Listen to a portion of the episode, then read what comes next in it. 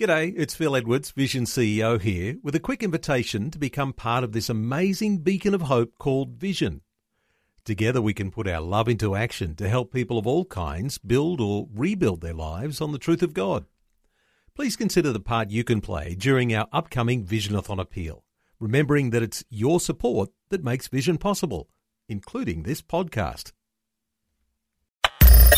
Audio on demand from Vision Christian Media. Want to win in life's challenges? To know the will of God and have more passion for Him? Practical help right now with Tak Bhana and Running with Fire.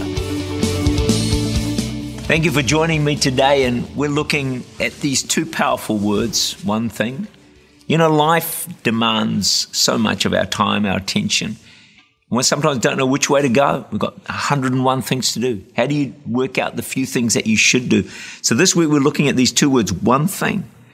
We saw from Jesus, story of Martha and Mary, he said one thing uh, to choose is to spend time on a daily basis with God. That's the core of our being. Then we saw yesterday about David. He said one thing he's desired, that's to be in the house of God. He loved effectively the church and being with God's people in God's house.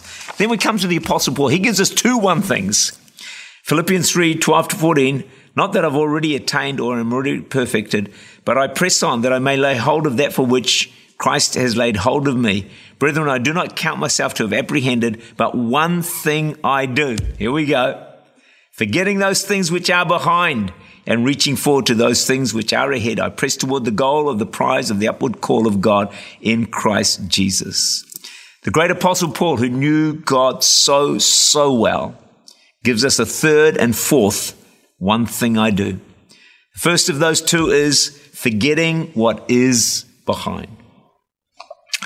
If we're going to be all that God's called us to be, there's some things we have to leave behind. What did he mean? Clearly, he wasn't saying forget everything in the past that's happened in your life.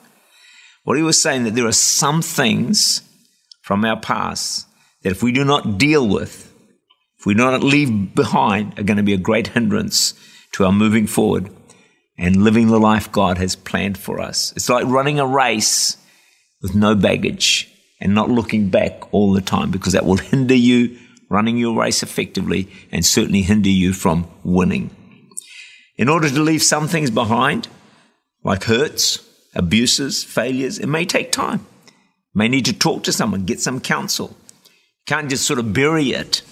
It's got to be dealt with so we can move forward into the future. Isaiah 44, verse 18 and 19 forget the former things, don't dwell on the past.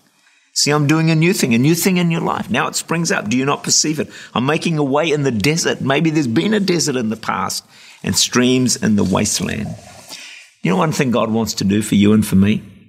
Take the pain, the hardships, the losses of the past, and help us use them to excel in the future and for them not to hinder us.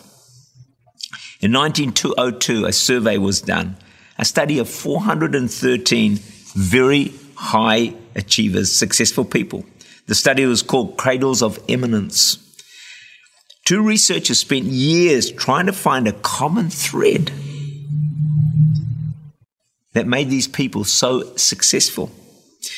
The most revealing fact was this almost all of them 392 out of 413, that's 95%, had to overcome very difficult obstacles. The problems became opportunities instead of obstacles. It's true today. Romans 8:28 still stands. God works all things together for good for them that love God. Maybe there are things in your past that almost cripple you, paralyze you. You struggle to let go. Paul says, "Hey, one thing, forgetting those things which are behind, and to not permit them to paralyze the wonderful future that God has planned for your life. I think Joseph is a wonderful example of this. He's thrown into a pit by his own brothers, left to die. Ends up in a prison unjustly. He's falsely accused by Potiphar's wife. He went from one disaster to another to another. Ends up in Egypt. And yet he was able to put these things behind him the hurts, the pains, the challenges of the past, and step into the wonderful plan and purpose that God had uh, for his life all along. Can I encourage you to pick up these two words from the great apostle Paul when he says, One thing I do, forgetting those things which are behind and reaching forward to those things that are ahead. By the grace of God, he can help you do this one thing so you become all that God has purpose for you to be. Tak Bhana is the Senior Pastor of Church Unlimited in Auckland, New Zealand. For more information, to make contact, or to listen again, look for Running with Fire at our website vision.org.au.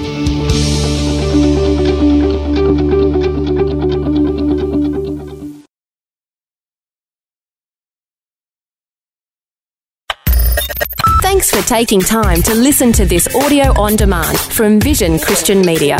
To find out more about us, go to vision.org.au.